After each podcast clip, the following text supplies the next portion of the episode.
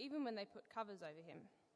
So his attendants said to him, "Let us look for a young virgin to serve the king and take care of him. She can lie beside him so that our lord the king may keep warm." Then they searched throughout Israel for a beautiful young woman and found Abishag, a Shunammite, and brought her to the king. The woman was very beautiful. She took care of the king and waited on him, but the king had no sexual relations with her. Now Adonijah, whose mother was Haggith, put himself forward and said, "I will be king." So he got chariots and horses ready, with 50 men to run ahead of him. His father had never rebuked him by asking, "Why do you behave as you do?" He was also very handsome and was born next after Absalom. Adonijah conferred with Joab, son of Zeruiah, and with Abiathar the priest, and they gave him their support. But Zadok the priest, Benaiah, son of Jehoiada, Nathan the prophet, Shimei and Rei, and David's special guard did not join Adonijah. Adonijah then sacrificed sheep, cattle, and fattened calves at the stone of Zehaleth near Onrogel. He invited all his brothers, the king's sons, and all the royal officials of Judah. But he did not invite Nathan, the prophet, or Benaiah, or the special guard of his brother Solomon. Then Nathan asked Bathsheba, Solomon's mother, "Have you not heard that Adonijah, the son of Haggith, has become king, and our lord David knows nothing about it? Now then, let me advise you how you can save your own life and the life of your son Solomon. Go in to King David and say to him, 'My lord, the king, did you not swear to me, your servant? Surely Solomon, your son, shall be king after me, and he will sit on my throne. Why then has Adonijah become king? While you are still there talking to the king, I will come in and add my word to what you have said.'" So Bathsheba went to see the aged king in his room, where Abishag the Shunammite was attending to him. Bathsheba bowed down, prostrating herself before the king. "What is it you want?" the king asked. She said to him, "My lord, you yourself swore to me, your servant, by the Lord your God, 'Solomon your son shall be king after me, and he will sit on my throne.' But now Adonijah has become king, and you, my lord the king, do not know about it. He has sacrificed great numbers of cattle, fattened calves, and sheep, and has invited all the king's son, Abiathar the priest, and Joab the commander of the army, but he has not invited Solomon your servant. My lord the king, the eyes of all Israel are on you, to learn from you who will sit on the throne of my lord the king after him. Otherwise, as soon as my lord the king is laid to rest with his ancestors, I and my son Solomon will be treated as criminals." While she was still speaking with the king, Nathan the prophet arrived, and the king was told, "Nathan the prophet is here." So he went before the king and bowed with his face to the ground. Nathan said, "Have you, my lord the king, declared that Adonijah shall be king after you, and that he will sit on your throne? Today he has gone down and sacrificed great numbers of cattle, fattened calves, and sheep. He has invited all the king's sons, the commanders of the army, and Abiathar the priest. Right now they are eating and drinking with him and saying, 'Long live King Adonijah!' But me, your servant, and Zadok the priest, and Benaiah, son of Jehoiada, and your servant Solomon, he did not invite. Is this something my lord the king has done without letting his servants know who should sit on the throne of my lord the king after him?" Then King David said, "Call in Bathsheba." So she came into the king's presence and stood before him. The king then took an oath, "As surely as the Lord lives, who has delivered me out of every trouble, I will surely carry out this very day what I swore to you by the Lord, the God of Israel. Solomon your son shall be king after me, and he will sit on my throne in my place." Then Bathsheba bowed down with her face to the ground, prostrating herself before the king, and said, "May my lord King David live forever." This is the word of the Lord.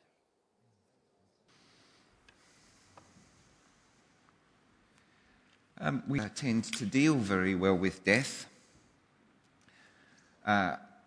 I guess that's to be expected. However you cut it, death is going to be something that we struggle with. But David himself actually dealt well with death. We looked together at how David dealt with death when we looked at 2 Samuel chapter 1 back in mid-April 2018. You may remember if you were with us back then. In that chapter, David receives the news that his worst enemy, King Saul, and his closest friend, Jonathan, had both died in battle. David, in response, composes a lament, a song used for expressing grief, words given in order to articulate the right response to the death of someone. And David made the lament compulsory. All of Judah was required to learn it and sing it. Why should a lament be taught to everyone? Well, so that everyone might learn the right response to death. The right response to death is to cry. Whether the person who's died is your worst enemy, like Saul, or your closest friend, like Jonathan, the right response to death is to cry. But we are hopelessly in denial about death and completely at sea as to how to respond. For us, when somebody dies, often close friends even avoid each other, cross the street to prevent meeting because they don't know what to say. Something that I've noticed over the years is that sometimes children or young people don't cry at funerals, even when they knew the deceased very, very well, even when we might expect them to cry. And that's entirely okay. That's fine. That's age appropriate. They don't know how to behave yet. No one's taught them. No one's showed them the way. We do actually need to be taught how to respond to death. Another thing I've noticed is that at funerals, often older people do cry even when they've never met the deceased. And that's entirely okay as well. They know the right response to death is to cry. Well, forgetting that which had already been forgiven, David honoured and praised both men in his lament. Daughters of Israel, weep for Saul, who clothed you in scarlet and finery, who adorned your garments with ornaments of gold. I grieve for you, Jonathan, my brother. You were very dear to me. Your love for me was wonderful, more wonderful than that of women. Well, David did death well, but his own death wasn't great. We looked at that last week. No one composed laments. We don't hear about the funeral, although undoubtedly there was one, but there's no record of crying or weeping. David just passes from the story as a living character by way of a short obituary. He had reigned 40 years over Israel, 7 years in Hebron and 33 in Jerusalem. But along the way, in the first two chapters of 2 Kings, wherein David is already relegated to a supporting role in the drama of a dysfunctional family, we get to observe in this chapter 4 different responses to death. David's staff, Adonijah, the eldest son, Bathsheba, the mother of Solomon, and Abishag, the Shunammite. And those 4 reactions are worth looking at. The reactions of David's staff. Verse 1, when King David was very old, he could not keep warm even when they put covers over him. So his attendants said to him, "Let us look for a young virgin to serve the king and take care of him. She can lie beside him so that our lord the king may keep warm." Then they searched throughout Israel for a beautiful young woman and found Abishag, a Shunammite, and brought her to the king. The woman was very beautiful. She took care of the king and waited on him. but the king had no sexual relations with her. Well, as I mentioned last week, David is very, very old by his contemporary standards. He's 70, perhaps not that old by our standards, but he's led a hard life. And perhaps the observation made in verse 1, the inability to stay warm, however many covers are stuck on him, and verse 2, impotence, perhaps those two observations are directly related. His heart is going, his blood pressure is failing, his circulation isn't doing so well anymore.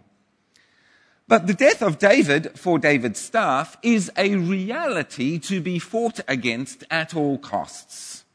You can just hear them saying, stay positive, we're going to fight this. To be a little bit more sympathetic to the staff, we can see, along with them, that David's slow demise is indeed a problem. It's causing political instability, a power vacuum. This isn't good for national security. But their response is a typical one to death. They will do everything they can in order to obtain the one thing which they can't have, which is for things to be just the way they've always been. And so they subject David to the most advanced medical treatments of their age. More blankets and a beautiful young girl. The idea behind the blankets is obvious.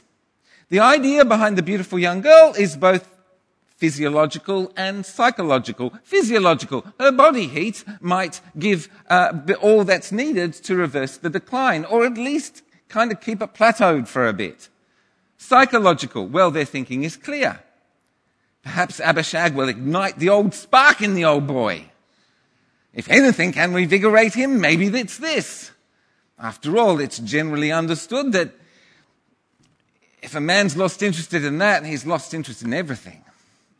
So that's their thinking. More on Abishag later. But as verse 4 delicately puts it, this medical intervention was nothing but a humiliation to both David and Abishag. The staff are in denial. One of the strangest reactions I got as a hospital chaplain were from family members whose beloved was in hospital and whose lives were in danger. I remember a youngish man, probably around 30, who was dying of an extremely rare form of cancer. He wanted to speak to me. I knew it. He told me. He wanted to speak to me. And he wanted to speak to me because he had nobody else to talk to. I mean, his family were there, of course. His family were there all the time. But he couldn't speak to them. They were all desperately trying to stay positive, whatever that might mean. And it was essential to them that he fight this, whatever that might mean. But he couldn't actually talk with them because they couldn't deal with reality. And the reality was, he was dying. I tried to make space and time to talk to this guy, but his family were always there. And when I entered the room, they didn't look at me, they didn't speak to me, they didn't acknowledge my presence in any way at all. And the reason that they didn't do that was because they couldn't. I was literally a blind spot. Sometimes hospital chaplains are the functional equivalent of the angel of death. But they were in denial. They didn't see me because they couldn't see me. They were in denial, and denial is a real thing, a necessary shutdown of certain cognitive processes in order to prevent the cognitive machinery from simply breaking. Death as something unthinkable, as a reality to be denied. David's staff. Adonijah, death as opportunity of a lifetime.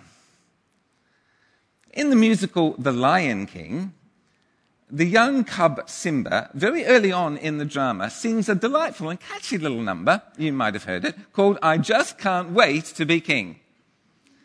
And I'm sorry if you now have that as an earworm. just can't wait. Oh, sorry. In his imagination, Simba glories in his future destiny as king of the Pride Lands. I'm going to be the main event, like no other king before. I'm brushing up. I'm looking down. I'm working on my roar. In his imagination, he glories in his imagined future freedom. No one's saying, do this. No one's saying, be there. No one's saying, stop that. No one's saying, see here. Oh, I just can't wait to be king. What Simba, and the audience as well probably, don't register is that what Simba is actually singing is, I just can't wait for Dad to be dead. And that is Adonijah's song. I just can't wait for Dad to be dead. In his own imagination, Adonijah simply can't be all he needs to be. He can't fulfill his potential. He can't be all he ought to be, except that Dad does the decent thing and kick the bucket.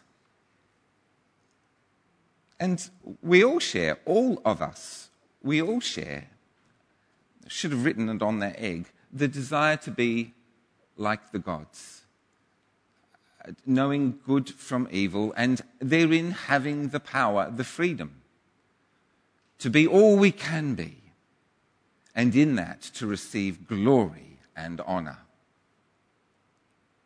Ah, yes, says God, I know that desire, but on the day that you eat from that particular tree, you will most certainly die. Because the truth is that life and love lead to limitations. All relationships create limitations. And the closer the relationship, the more precious and dear that relationship, the greater the limitation, the limitations imposed on us. To be in relationship is to choose to be limited. Not all that you can be. Adonijah, death as golden opportunity. It's a common response. Bathsheba, but what about the will? Now, to be entirely fair, Bathsheba's concern is legitimate. We know, along with David, Bathsheba, and Nathan the prophet, that the will of God is that Solomon, not Adonijah, rules in his father's place on the Davidic throne. So there is, in Bathsheba's flight to David's bedroom, a defense indeed of all that is right, just, and true, and godly. But it is business, isn't it? It is business. And only business. It is the business of the last will and testament. It is business that has taken Bathsheba into David's presence. She wasn't already there. She wasn't spending time with David for the heck of it, reminiscing about the good times and celebrating their love for each other while they could. For Bathsheba, death is a business deal to be negotiated. It's a common response. It's subtle, but Scripture isn't particularly kind on Bathsheba. You may have already noticed that in Matthew's genealogy of Jesus, Matthew chapter 1, 4 women are present and 3 are named, Tamar, Rahab, and Ruth. And some of those women have pretty lively pasts. But Bathsheba's name is blanked. And we read instead, David was the father of Solomon, whose mother had been Uriah's wife. The blanking of a name that everybody already knows, the blanking of a name in a genealogy is highly significant. And Middle Eastern commentators likewise state categorically that it is impossible that a woman in the Middle East might be observed taking a bath, except that she wanted to be observed. If Solomon becomes king, Bathsheba, not Solomon, Bathsheba will be the most powerful person in the kingdom. Because in terms of real influence, the king's mother is the real seat of power, because no good Jewish boy ever says no to his mum.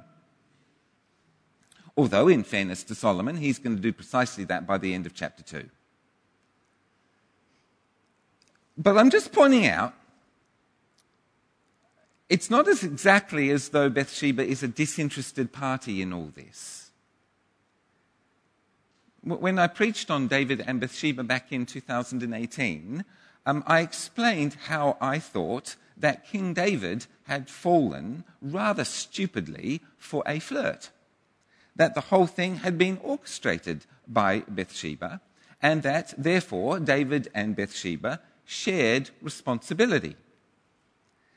There were some present back then who were incensed by that idea. For them, this was sexual abuse, sexual harassment, Bathsheba being treated as an object by powerful men in a patriarchal world. And any suggestion otherwise was extremely offensive.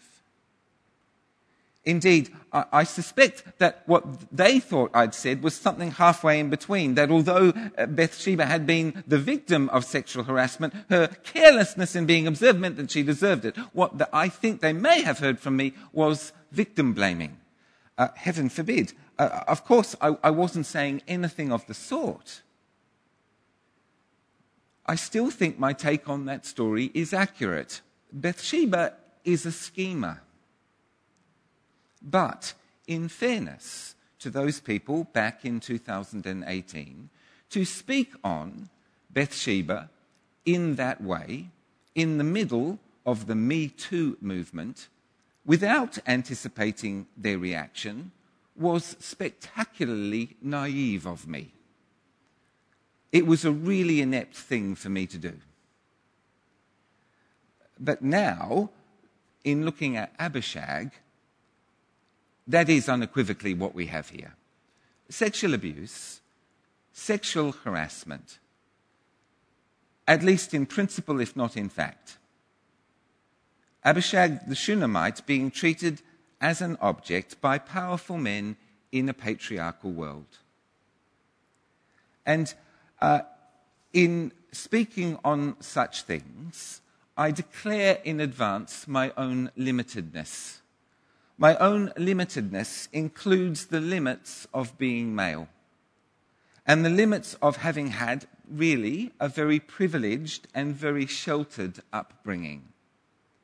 For males such as myself, it isn't always obvious how traumatic sexual harassment can be in its various forms. My ability to put myself in Abishag's shoes is limited. But for other people, the Abishag story will be painful. It will provoke memories that might be traumatic. I beg grace as I seek to do justice to Abishag's role in the story of David, now that I've declared that I cannot fully understand the things that I'm talking about. That said, let's consider this story in context. Looking at the life of David has afforded us the opportunity of talking about the Bible as a document that is, at least in places, simultaneously patriarchal and anti-patriarchal at the same time. In looking at Tamar, in the treatment of the 10 concubines by David, the wise woman of Abel Beth Maacah, the testimony of Rizpah, daughter of Ai, who kept vigil for her dead sons, Abigail and her negotiations. In these events, we have seen painfully at times, but plainly, the assumptions of patriarchy. The assumptions of patriarchy are the assumptions of the inferiority of women to men in physical, intellectual, emotional, and spiritual terms. And perhaps most painfully, that women in biblical times had very little say over their futures and over their bodies. But we've also seen those same assumptions of patriarchy under attack in the text. Women like Tamar and Abigail behaving with intelligence, wisdom, clarity of thought, courage, and stamina, when all the men around them were behaving either childishly or monstrously. Women like, again, Abigail and the wise woman of Abel, solving problems in a moment that the men around them couldn't solve at all, except by extensive bloodshed. And so to Abishag. It is possible that she had a say in what was happening to her. It is possible that she was given a choice, that she made informed consent, and that nothing happened to her that she hadn't already agreed to. It is possible that she saw this assignment as the opportunity of a lifetime. But we know that that is exceedingly unlikely. And we can see that even if she had, the human narrator of this text doesn't think it's worth mentioning. Decisions about Abishag's body and future are being made with her reactions and thoughts blanked. She's introduced to us as some form of medical intervention wherein she has no rights, like a poor person perhaps in China or in India who is killed for their organs. What's happening to Abishag, in a sense, is sexual harassment in the name of the state. The men around her are behaving monstrously, and Abishag was probably very frightened. But somehow, and again, she's the only person whose response to the dying David is appropriate. In verse 4 and in verse 15, Abishag took care of the king. Quietly and unobtrusively, she attended him, caring for him, serving him, ministering to him. In these observations, I'm indebted to Eugene Peterson, and I'd like to quote at length from his book, Leap Over a Wall, Reflections on the Life of David.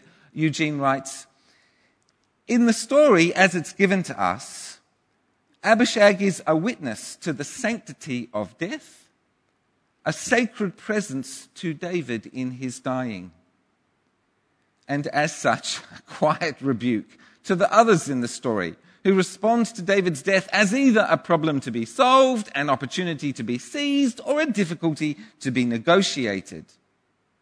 We have no record of anything she says, but her very non-speaking provides the perspective by which we notice each of these other responses for what they are, namely dehumanizing responses to death."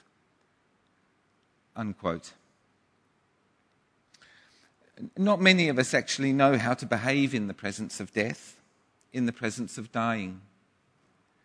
I remember vividly the first time I was in the presence of somebody dying, and I remember it vividly because I was terrified. In actual fact, up until that point in my life, this was probably the most frightened I had ever been.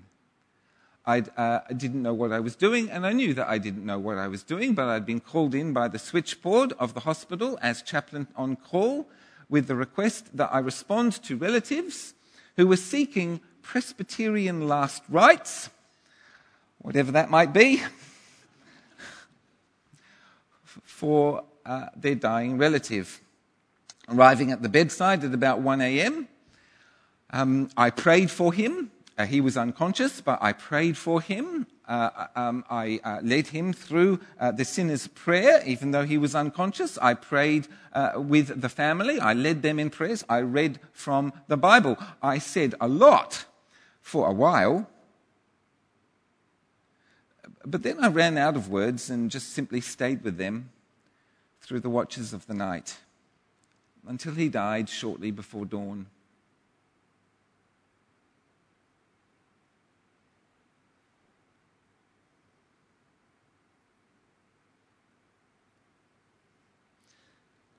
Actually, just in case it's interesting to you, what crossed my mind the moment he died, a selfish thought, but anyway, what crossed my mind the moment he died was, that didn't look too hard. I guess I could do that. Abishag, God bless her, the Lord bless her memory, Abishag was way ahead of me. In the face of death, she did the one thing we find hardest. She treated David as a human being, not as a problem to be fixed or an opportunity to be seized or a transaction to be negotiated or a pass-fail ministry project, but rather as a person, taking care of his needs, attending to his wants. Abishag, the Shunammite, is the Christ presence in today's text. For Abishag, being young and astonishingly beautiful, led directly to something that was probably the worst thing that had happened to her in her young life. Like Abishag, the worst thing that has ever happened either to you or to me is the worst thing that has ever happened to you or to me, probably because it was unjust and dehumanizing. It may have been physically painful as well. But the physical pain was probably nothing compared to how unjust it was and how dehumanizing it was. That's probably what made it really traumatic. Jesus' death on the cross was physically painful, we can be sure of that, but it was, as the gospel authors tell us, the humiliation, the dehumanizing shame, the insults, the infinite injustice of it. These were the things that made the cross so galling and the temptation to avoid it so powerful. It has been explained to me that one of the things about crucifixion is that it was, apart from anything else, a form of sexual abuse, naked and on display.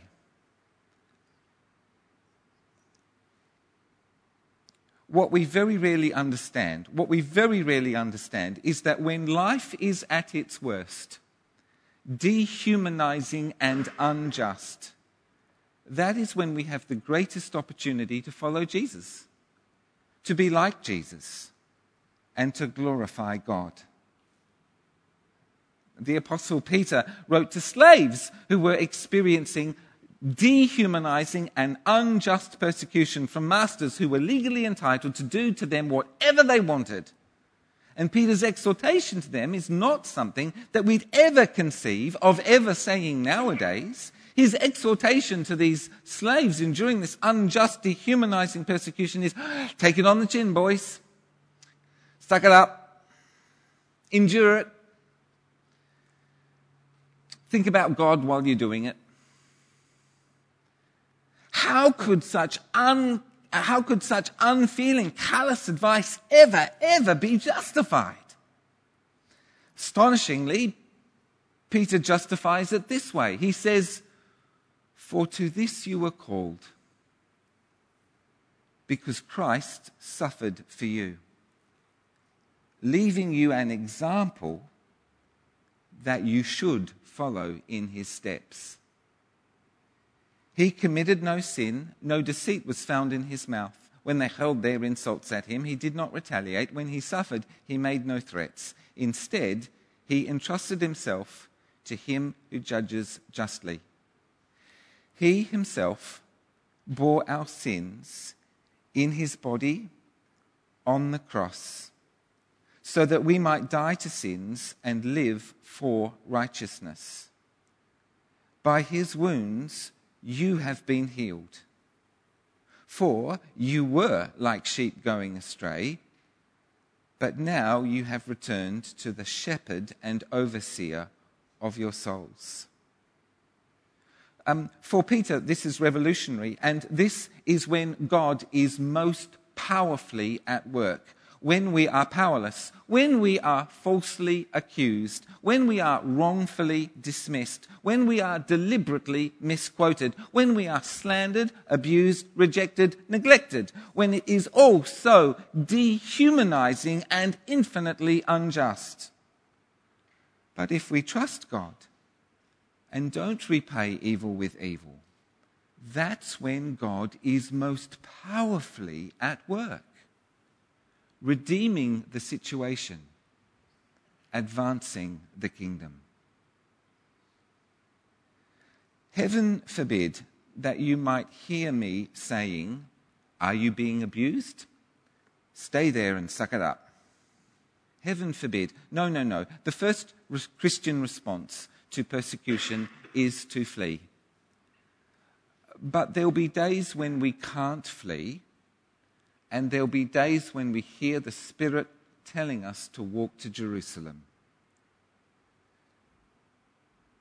For so many of us as Christians, we pass through the worst days of our lives having little idea or no idea that we are retelling the Christ story.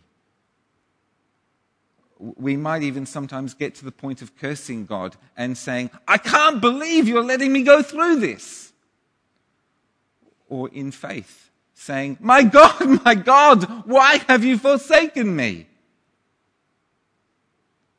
Yet not realizing that this is the time that we are the closest we'll ever be to telling the story of Jesus, to taking up our cross, to glorifying our Father, to giving glory to God, who was abused, dehumanized, and who suffered unjustly in order to save the world. Abishag, the Christ figure in the story. We thank you, Lord, for her silent witness and testimony. To God be the glory, both now and forever. Amen.